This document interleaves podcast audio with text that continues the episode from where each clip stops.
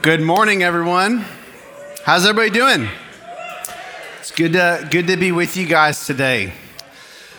I'm so thankful uh, for my church family. Thankful for y'all. If you, if you don't know me, uh, like Joe said, my name is Donny Tapie. And by the way, Joe, nice outfit, I want to say. We got the same. He got the memo. Uh, no, we didn't plan that, but that happens often. So, um, yeah, so just want to say good morning. So thankful to be here. Um, I, like I, like Joe said, I'm the family pastor here at Antioch, Dallas. Uh, so thankful to be with you this morning. And uh, all year, as you guys know, we've been in a sermon series in the book of Ephesians called Make Us One. So that's been our heart prayer. Our prayer in this series has, has been, Lord, would you make us one with you, one with, and one with one another, so that the world would know who Jesus is. So uh, that's what the book of Ephesians is all about. That's why we're going through the book of Ephesians. And last week we started a practice called Love One Another because we wanted to, we didn't just want to fly through this part of Ephesians. We wanted to take our time, slow down, uh, and understand how we actually walk out loving one another. Uh, in unity, because part of loving one another goes towards us being unified. Amen? So we want to slow down a bit, pause and we want to learn these relational values that we're going through. So, last week, Joe introduced our first relational value as he talked about, which was be in relationship with Jesus. And I loved how simple Joe's message was on that. It was just kind of right out of the gate. We want to love one another. Before we even talk about one another, we need to talk about Jesus because he's the one that matters in our relationships, first and foremost.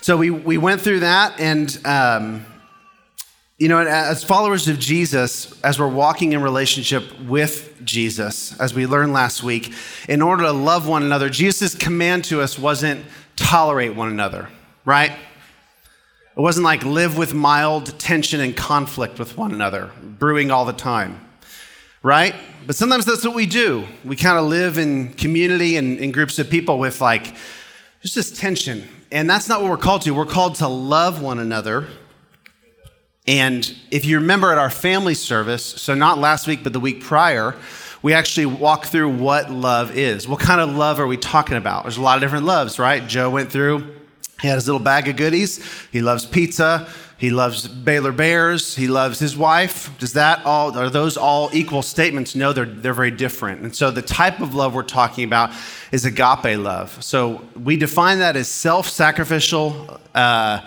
service or good or love toward another person which seeks their good regardless of their response. So self sacrificial, doing things self sacrificially for the good of another person, regardless of how they respond to it. Sorry, this thing is bouncing around. Um, so, yeah, so we have this agape love that we're trying to, to, to walk out with one another, but it's quite difficult, I think, at times. And so, um, what we what what I think is is a key on this relational values journey is what Joe talked on last week. Like I, I prepared this, I was having such a hard time not just doing a repeat version of what he shared because everything's about Jesus. If it's not, it's just another like way of the world psychology thing we try to do, technique. Everything's got to be grounded in the gospel. So today we're going to talk a lot about Jesus, but we're going to do it through uh, a few certain ways that I'm excited about. So today we're talking about being completely humble and gentle. Being completely humble and gentle. And that comes from Ephesians 4 1 through 3. It says this As a prisoner for the Lord, then, this is Paul talking. He says, As a prisoner for the Lord, then, I urge you to live a life worthy of the calling you have received. Be completely humble and gentle. Be patient, bearing with one another in love. Make every effort to keep the unity of the Spirit through the bond of peace. So, of the things that Paul lists, he says, we want to live a life worthy of the calling. And then what's the first thing he says? Be completely humble and gentle. Or in the ESV, it says, with all humility and gentleness. And so, gentleness, it seems like, for what Paul's saying, is to live a life worthy of the calling we've been called to. It's not optional. That's like the first thing right off the bat that he mentions, right? It's pretty profound. But then you get to thinking about it and you're like, what is humility? What is gentleness? I've been asking people this last week, what humility is and what gentleness is. And it's pretty amazing the answers I got. I didn't record them, but I got all sorts of things. All sorts of things from like talk, not bragging about yourself and talking less about yourself. Is like, are, are we just talking about common humility and gentleness, like what you might be able to perceive in the world? So maybe like someone not bragging about themselves on their job, even though they're really good at their job. Is that the kind of humility we need? Or someone maybe being downplaying their own contributions to a project, or, uh, or, or even another way of humility in the world is that we show humility often to people that are in power over us in order to garner favor. I was actually talking with a friend at lunch this week, and that was another thing. He, was one of the things he said when, I, when we were talking about this, and I was like, oh, that's so good because it's so true. Like, we find ourselves at our job, and we're kind of nice to our boss. We kind of you know, butter him up a little bit, try to be extra nice in order to what? Garner favor. And that's, I'm not saying go and be rude to your boss, that's a bad idea, or go and be rude to the person in power of you, but that, is that real humility?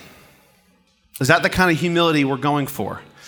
And I don't think it is. I think it's actually quite far off the mark. So, what, again, what is humility?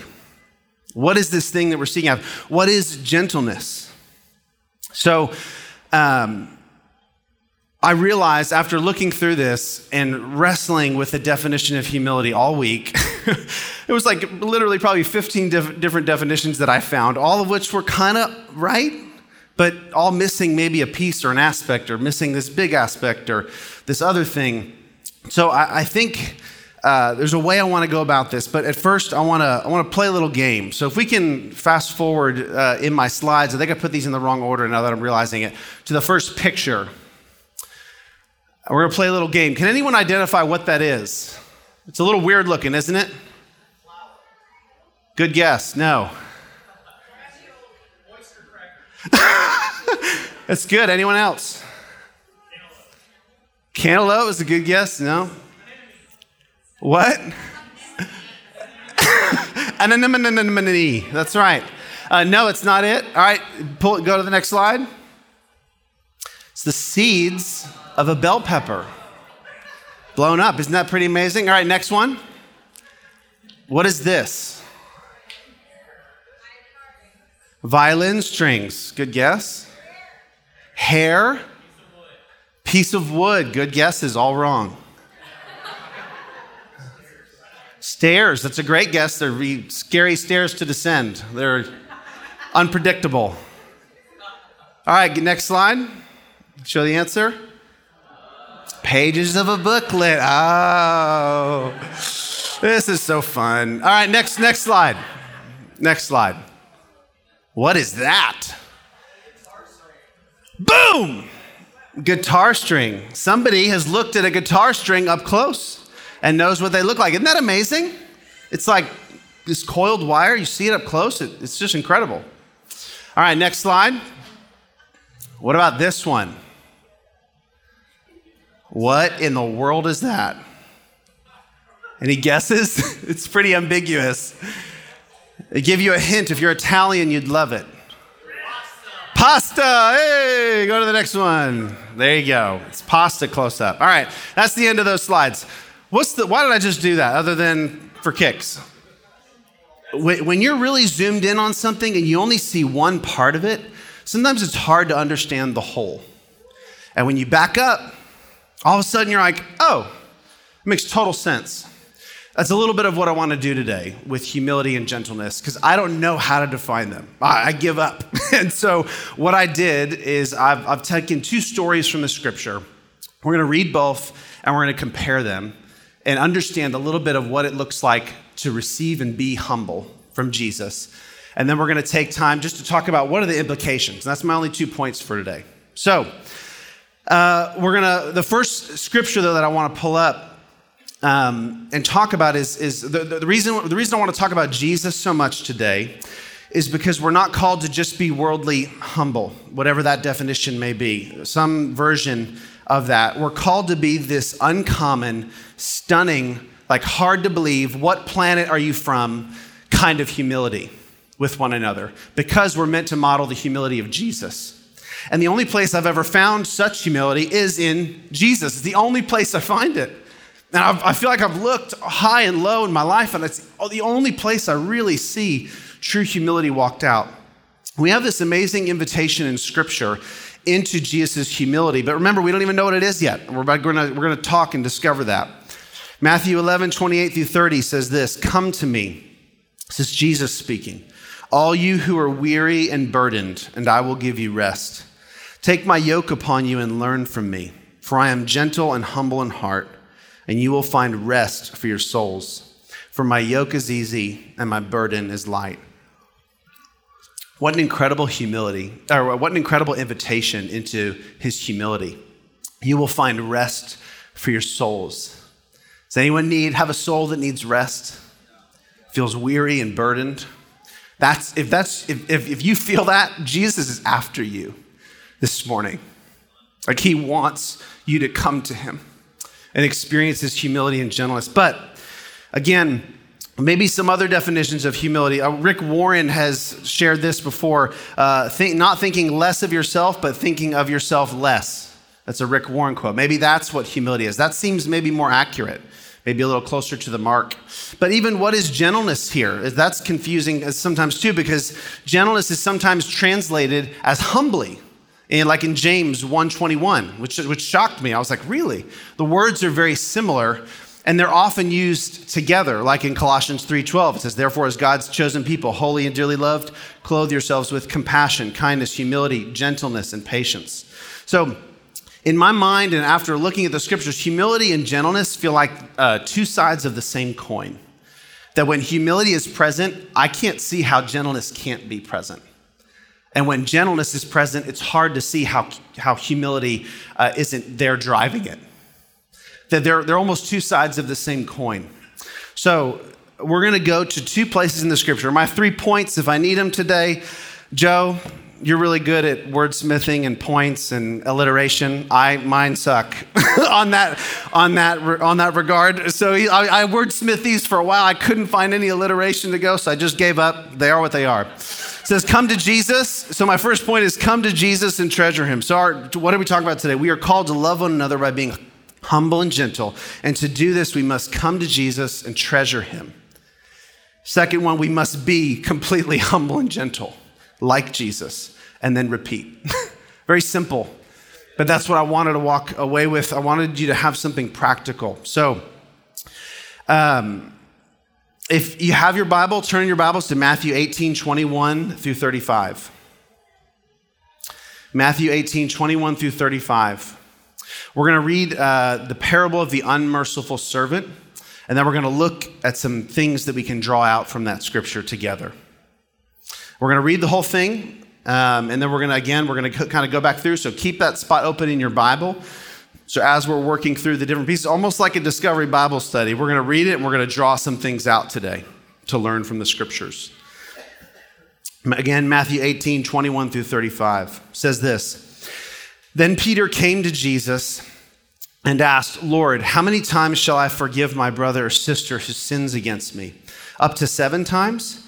And Jesus answered, I tell you, not seven times, but 77 times. Therefore, the kingdom of heaven, he begins to tell a parable. Kingdom of heaven is like a king who wanted to settle accounts with his servant. And as he began the settlement, a man who, owed, I'm sorry, uh, and as as he began the settlement, a man who owed him 10,000 bags of gold was brought to him. Since he was not able to pay, the master ordered that he and his wife and his children and all that he had uh, be sold to repay the debt. At this, the servant fell on his knees before him. Be patient with me, he begged, and I will pay back everything. The servant's master took pity on him, canceled the debt, and let him go. But when that servant went out, he found one of his fellow servants who owed him a hundred silver coins. And he grabbed him and began to choke him. Pay back what you owe me, he demanded. His fellow servant fell uh, to his knees and begged him, Be patient with me and I will pay it back. But he refused. Instead, he went off and had the man thrown into prison until he could repay the debt. When the other servants saw what the um, when the other servants saw what had happened, they were outraged and went and told their master everything that had happened. Then the master called in the servant and said, You wicked servant, he said. I canceled all that debt of yours because you begged me to. Shouldn't you have had mercy on your fellow servant just as I had on you? In anger, his master handed him over to the jailers to be tortured until he should pay back all that he owed. This is how my heavenly Father will treat each of you unless you forgive your brother or sister from your heart. Jesus not mincing words there. He's very clear and almost to the point where you're, it's shocking. And the reason I read that story is because I think this man is a picture of what the opposite of humility looks like. So I think a, a great definition I heard John Piper give is that the opposite of humility is entitlement. The opposite of humility is everyone owes me something. Who doesn't owe me something? God owes me something. The master owes me something. He owes me that forgiveness. So we're going to go through and we're going to draw some things out. So look at this. If you look at the scripture again, what's our first point? You can pull up the next slide. I made this just to help us follow along with the things we're, we're drawing out. The first thing was that he was brought to the master. He didn't come to the master, he was brought to him. This man's worldview, we can tell, is not humility again, but his humility's opposite. It's entitlement. Even though he was just forgiven, that does nothing in his mind and heart and head. But he goes and he demands it from someone else. There's a disconnect there between what he just received. I mean, what was the amount? 10,000 bags of gold? I think that's a lot in today's time. Like that's not even a small amount then. Back then it's even it's like unpayable. And yet this man goes and demands and chokes his fellow servant. So if you see yourself in this story, that's okay because I see myself in this man as well. So as we're reading this, I want us to try to identify where do we see ourselves in this? So entitlement is you owe me. It's the belief, the definition is, is it's the belief that uh, one is inherently deserving of privileges or special treatment. Is that active in today's world, in day and age? Entitlement is rampant. Because of this, uh, because of his heart's disposition, pride and entitlement, entitlement and pride, same thing. The gift of grace didn't seem like a treasure to him. It was what he deserved, right? He was owed this by the master. I mean, how many years has he probably served him? I mean, sure, 10,000 bags of gold, but how much does he have? He's got so much, right? Well, he doesn't need those 10,000 bags of gold. I needed a break, right? I've been serving him my whole life. Like you can kind of hear the dialogue, right? Going on in his own head as he justifies why he ought not to be thankful for this grace that, is, that, that, that the king has shown him. Maybe even had disdain for him. What a softy. He let me off. I like totally acted and begged, and then he let me off totally scot free. That's a, a, an emotion we sometimes have. And then he, he then goes and he treats his fellow man with the opposite of gentleness. Remember, they're two sides of the same coin. So if you lack humility, gentleness will be lacking. And he goes and he chokes him. Like, can you imagine choking someone and saying, Pay me, after just experiencing that kind of mercy? It's entitlement and pride. His, what was his immediate concern? It was who owes him. That was his immediate concern was who owes me. It wasn't, man, thank you to the king for what he's done for me. And what's ironic is that his true need to have his debt cleared actually remained. Even though it was forgiven and the forgiven, forgiveness and grace was given him, offered, because of how he reacted, his debt actually remained. And it came back around in the end because of his pride that separated him from thankfulness from, from graciousness, from a humble heart. You can hear the good news, you can experience the gospel and not treasure it or feel the weight of it. And I know for me, I often feel in that place sometimes. When I'm tired, when I've had a long day, I don't always treasure it. I don't always feel overwhelmed at its majesty and its glory. But this is what this is the alternative. I, I don't think there's an in between. I don't think there's a way to live my life that I kind of thread the needle and I'm not so enthralled with Jesus and I'm not so bad over here like this guy. I wouldn't I would never choke someone.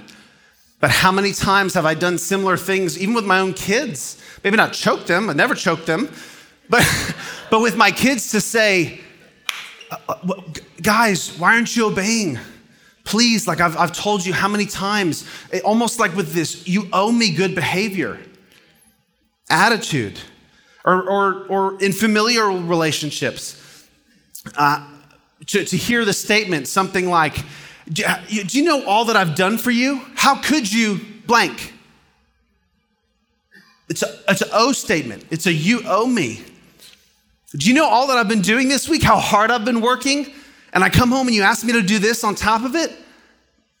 You owe me something. Entitlement is very, very sneaky because pride is very sneaky. So, we all see ourselves in this man, no? I don't want anyone coming out here being like, well, I'm glad I'm not that guy. Because the reality is, we are all that guy in many ways. We don't want to stay there, though. So, um, this is a good portrait. Like we said earlier, we back up. This is a good portrait of, of a lack of humility, of entitlement. You kind of see a full picture. If I said define it from there, you'd maybe have a long run on sentence because there's it's a lot to define. So, what is humility? On to our next story. The woman who anointed Jesus' feet. Everyone with me? Okay. Oh, if we can advance through those points, uh, everything we just talked about is there. Perfect. There you go. Everything, or most everything we just mentioned should be up there. So, next story is in Luke 7 36 through 47. Luke 7 36 through 47. This is the woman who anointed Jesus' feet. So, some scholars believe this is Mary Magdalene. Some say it's Mary, the sister of Lazarus and Martha, and none of them agree. so, they all fight over which Mary this is. Some say it's not even that Mary. Regardless of that, what we do know is how she behaved and what her posture was. We can see that from the story. So, let's begin. When one of the Pharisees invited Jesus to have dinner with him, he went to the Pharisee's house and reclined at the table. A woman in that town, so the Pharisee in Jesus' day was like a religious leader, um, like a, a, lead pastor. uh, except uh, with, Jesus was often at odds with them because they had concerns about religion and having people do things that weren't the heart of what Jesus really had in mind for why he wanted people to love him and follow him. It was they were had him doing rules and things like this that, that, that missed the heart of God. And so Jesus often was at odds with the Pharisees. But this Pharisee invites him and he comes. So, a woman in that town who had lived a sinful life learned that Jesus was eating at the Pharisee's house. So, she came there with an alabaster jar of perfume. Think precious, expensive uh, perfume, something that's um, not just something you would get out even for a special occasion. This is like, man, I've got this thing, I'm going to hang it on. This is like my inheritance to my family, that kind of precious. And, and as she stood behind him at his feet weeping, she began to wet his feet with her tears. And then she wiped them with her hair. So just remember the first part before this. It says, A woman in that town who lived a sinful life learned that Jesus was eating at the Pharisee's house. And so she came there. She sought him out. Then she wiped them with her hair, kissed them, and poured perfume on them. When the Pharisee who had invited him saw this, he said to himself, in his heart, he said to himself, if this man were a prophet, he would know who is touching him and what kind of woman she is, that she is a sinner. And I love Jesus answers him. Jesus answers what he thinks to himself. I wish I could do that. It would be so great, so cool. But that's my lack of humility because I'd want to zinger people, right? With what they're thinking. So, he says, uh, he, says, he says that to himself, and then Jesus answered him Simon, I have something to tell you. Tell me, teacher, he said. Two people owed money to a certain money lender. Jesus with the, with the money stories again. Two people owed money to a certain money lender. One owed him 500 denarii and the other 50. Neither of them had the money to pay him back, so he forgave the debts of both. Now, which of them will love him more? Simon replied, I suppose the one who had the bigger debt forgiven. You have judged correctly, Jesus said. And I love this. Imagine you're Simon, and he's talking to you, and then he turns and he looks at the woman on her, on her hands and knees, kissing his feet and weeping. Like he, he, he gazes at her. He's teaching Simon something, but he's speaking to her and acknowledging, man, this is, this is great. I love Jesus. He's so good because he's like so, uh, he's so loving and he's so tender and he's so kind. Like, I have never met anyone like this. He, he turns toward the woman and he says, Do you see this woman? I came into your house. You didn't give me any water for my feet, but she has wet my feet with her tears and wiped them with her hair. You did not give me a kiss, but this woman, from the time I entered, has not stopped kissing my feet. You did not put oil on my head, but she has poured perfume on my head, on my feet. Therefore, I tell you, her many sins have been forgiven, as her great love has shown. But whoever has been forgiven little loves little. That, friends, is a picture of humility. That's a picture of gentleness. And we don't even see what she does with that. There's no part of the story where she goes out and forgives someone else. But can you even imagine her getting up from this posture and going and choking someone for what they owe her? Right? It's almost incompatible with one another. And that's what relationship with Jesus and seeing the majesty of God does for us. It makes humility overflow out of us because of what we've experienced. So, let's draw some things out of the scripture here. If we can go to our chart. She came to Jesus, she sought him out, she was seeking him. Just like the invitation says, Come to me, all, who, all you who are weary and heavy laden, and I will give you rest. She sought Jesus out. She was overwhelmed with joy to be in his presence, maybe even sorrow for the, for the sins she had done, but she was weeping. She was there with joy, with sorrow mixed, just worshiping him. She was there to honor and to bless him. I mean, she gave up what she had for him, pouring out costly perfume, the most costly thing she probably owned. Gentleness was an overflow as she kissed his feet and wiped them with her hair. Can you imagine anything more gentle and intimate? She did not give any thought to what others thought about her or her behavior. Can you imagine walking into a room of people, getting on your hands and knees and weeping and kissing someone's feet?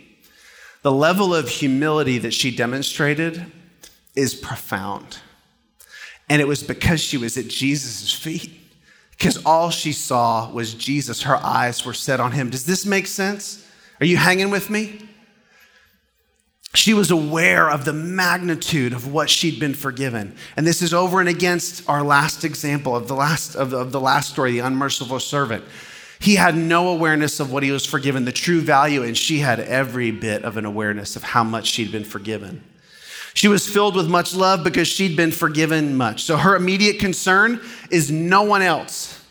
Not what she's owed, not what this person thinks about her. Her concern is Jesus and worshiping Him, seeing Him, having her eyes fixed on Him. Her true needs have all been met in Jesus, and her cup is full. Have you ever been so happy about something that you're just like laughing with sheer joy? It, it, to laugh wholeheartedly with joy and like fall on the floor rolling in laughter, it takes humility because you got to not care what people think about you, right?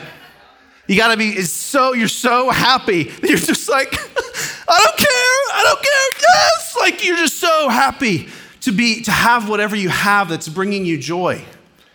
Like that's how we're meant to operate in our relationship. That's how we're meant to go to Him and to experience Jesus. This woman is a portrait. When you step back, you see little pieces of her. But when you step back, you see this portrait of humility and what it looks like. Does this make sense? Do you feel like you can see humility now a little bit clearer? And what's truly happened here is that she's taken Jesus up on his invitation in Matthew 11. Come to me, all who weary and are heavy laden, and I will give you rest. Take my yoke upon you and learn from me, for I am gentle and humble in heart, and you will find rest for your souls. For my yoke is easy and my burden is light. She came there ready to worship him. She's taken Jesus' yoke willingly upon her shoulders and learning from him because he's gentle and humble in heart. And she found rest for her soul. Man, what a place of rest she found. So, we're called to love one another by being humble and gentle, right? To do this, we've got to come to Jesus and to treasure him. There's no other path to humility that I can find other than coming to Jesus and treasuring him. And then what's our next point? We want to be completely humble and gentle. That's easy, right? Just do it.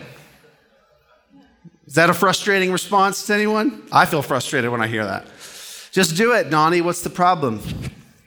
So, if you're treasuring Christ's humility and gentleness and how he's loved you, given you grace and mercy, given you peace and security, if your eyes are set on him and you're enjoying him, the, the reality is you will be humble and gentle toward others.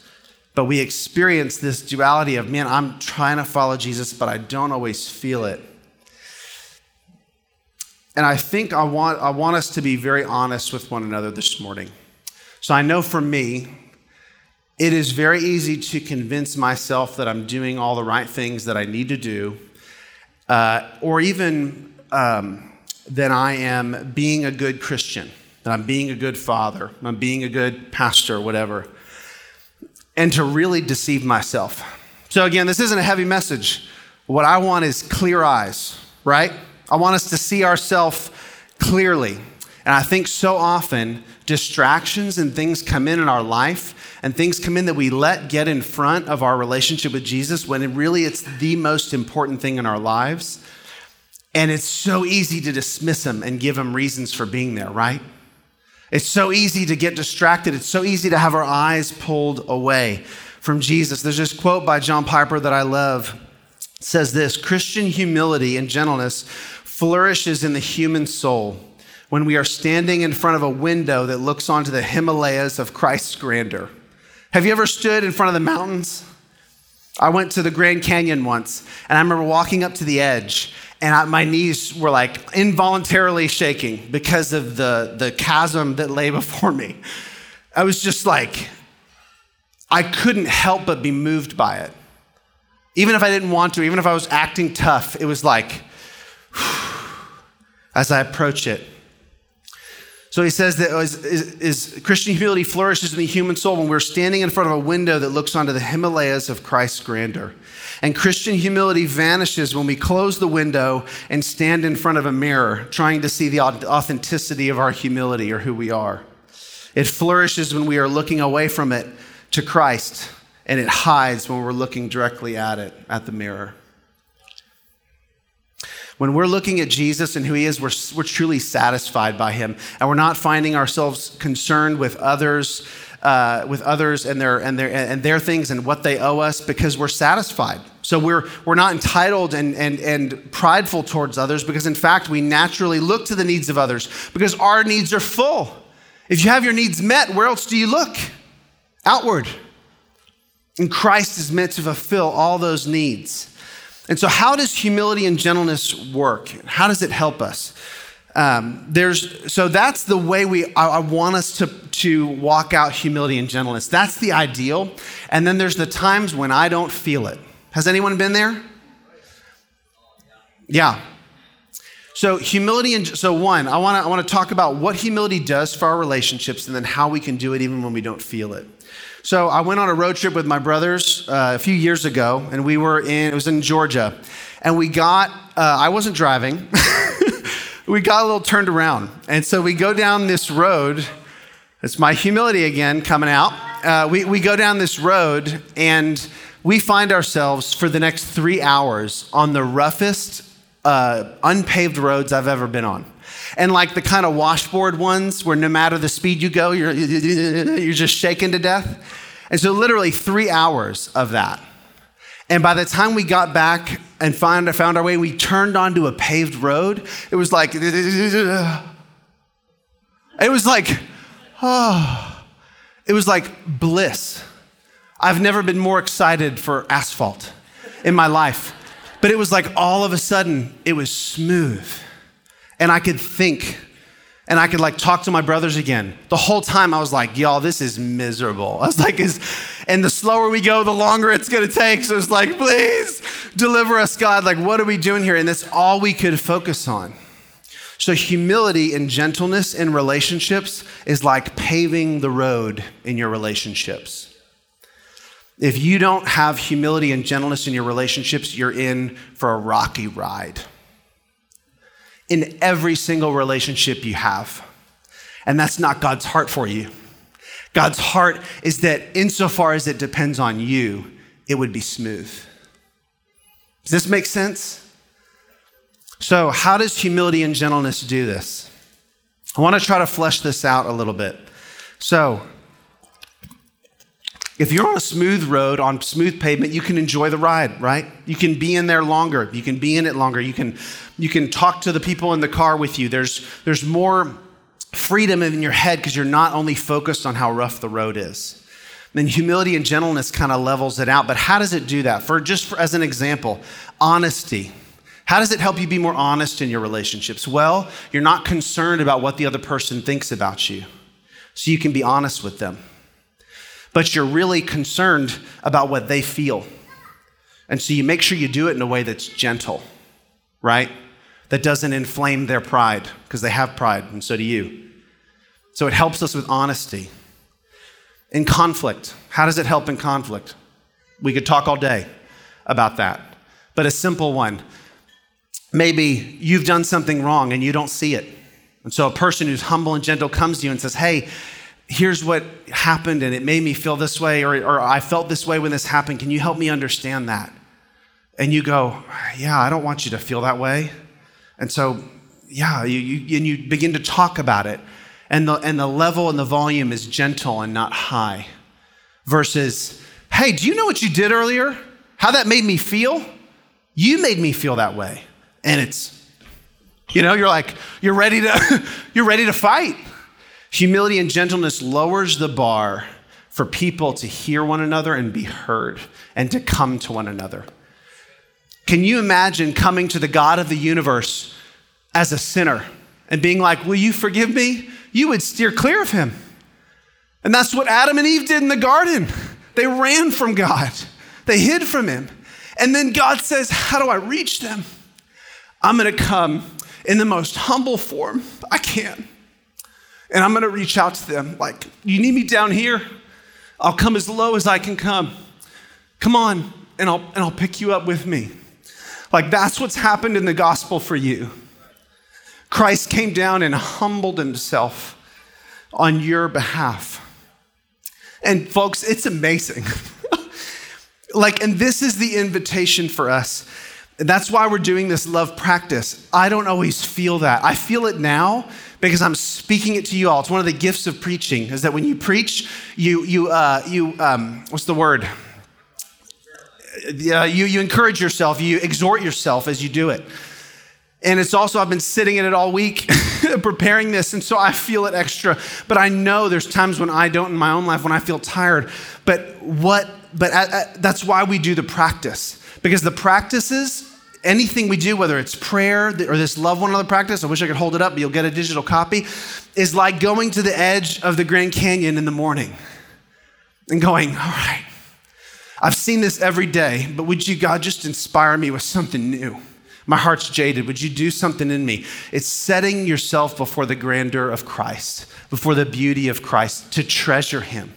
And when we do that faithfully, man, God is amazing to open our eyes to everything in our hearts, to, to stun our hearts with his beauty and his glory and his majesty and his forgiveness, so that you come to Jesus and to come to others like this woman who's a portrait of humility. Is this making sense? So we can part of part of what I love about this is that the act of walking to the edge of the Grand Canyon, I can do that. I can force myself to do it even when I don't feel it, right? Has, have any of you gone on a vacation you hated? Or you did something you didn't want to do, but because you had to go with family or something? We can do lots of things we don't want to do. We do it all the time in our work, right? We put in long hours. Oh, I wish I had help to do this, but I can't. I got to get that bacon, got to get that paycheck, right? That's what we want. That's what we're, we're, I don't know why I said bacon. I never use that term for money. But but it's like this is what you're going for. This is what we want. Like we, we will sacrifice so much for money and for advancement and for that next thing or that bigger house or whatever the thing is that you desire most. And so part of my question is will you do this practice with us? Like, I, I, I want to go to the Grand Canyon with you. Because when I go, I, I stand there, I'm like, man, I've seen this before. I hiked down there before. I, am not so moved by right now. And then Sean, my buddy, is next to me, and he, we go to lunch uh, once a month, and I see him, and we, we were talking about this, and, and he goes, You know, look at this. Look at, look at this piece about Jesus and who he is. I'm amazed by this this week. And I go, Oh, yeah, I've never seen that before. That's like six miles across, right? Or it's even something common. Like the other day, I was talking to some friends, and we, were, we somehow the sun came up, like the sun, not Jesus, like the sun in the sky. And I looked up some numbers about it, and I was like, that's right, I forgot. It can contain 1.3 million Earths in its volume. Nothing, see? We're just like science facts. What is that? It's just, it just, you can't even contain that. And Christ's grandeur is so much bigger. Like to hear the scale of that 1.3 million Earths. Like it's so it's so big you can't even you can't even fathom it. And yet I'm like driving, honking at people on the highway, and the sun's shining down on me all the while, and I just miss it. Like we are meant to worship Jesus. We're meant to go to him daily and be on our knees. And if you're not, there is no guilt at all. I'm a dad of four. There are days I miss because I'm exhausted or I can't get to it, or someone's pooped their pants and I need to go deal with that. It's everywhere and then it's on me and I got to change my clothes. Like there's there's days where I'm trying to I'm following Jesus with everything I have, but there's days I miss the mark. And that's why Jesus came down low. He didn't come down low to lift you up and be like, right, from now on, if you dip beneath this level, you're out, you're out of here. The whole point was to come down to where he, we needed him so he could lift us up. And so when you do that, you will be humble and gentle in your relationships with your friends. Because how could you make them owe you something? How could I look at my friend Matt of 10 years, 10, 12 years now, and say, Matt, you owe me. You owed me the compliment or like a call that day on my birthday, but you forgot. I can't believe you didn't call me on my birthday. He did. He texted me. But it's just an example. But how can I just make everyone owe me? That's the opposite of humility. And friends, that's not where we, it's not where we want to be. Everything in our world, though, is pushing you to look to what you're owed. And this practice is doing everything we can to come against it and say, no. We don't want this. We want the grandeur of Christ. I want to weep at his feet. I want to worship him, but I don't know if I can feel it, so I gotta go. I gotta go to the edge. I gotta go to the edge of the Grand Canyon. My wife and I and my family are going to Colorado here soon in October, and I cannot wait. I am gonna stand on the edge of some precipice and not die, but I'm gonna go and I'm just gonna soak it in. And I'm going to try to just take in the grandeur of how small I am and let it relate me, my heart to Jesus. And there's, there's so many things we can do just in our life, but a practice like this is one of them to set ourselves before the Word of God and to pray and to talk to God so that He can talk to us and encourage our hearts. Is this making sense? Okay. Well, this is some kind of miracle, but I'm done. So we're going to go into this next part. Oh, I want to read this scripture Philippians 2 1 through 11. I was almost done. This is going to take 10 minutes. I'm just kidding. Uh, we, sometimes we feel like uh, reality, um, the way we feel dictates reality. And that's not true. Our generation believes that. The way I feel dictates reality. We, we know that from news cycles. We know that from all sorts of things going on in our, in our, day and age with gender identity and confusion and things like that. That there is my way I feel dictates reality and truth. And, and it actually changes the world. And then you need to see this the way I see it. And, and that's simply not true. Reality will strike us in the face really hard when we live that way. And that's not the way we're meant to live. As a follower of Jesus, one of the things I love about Jesus is that he helps us to show up to reality really, really well.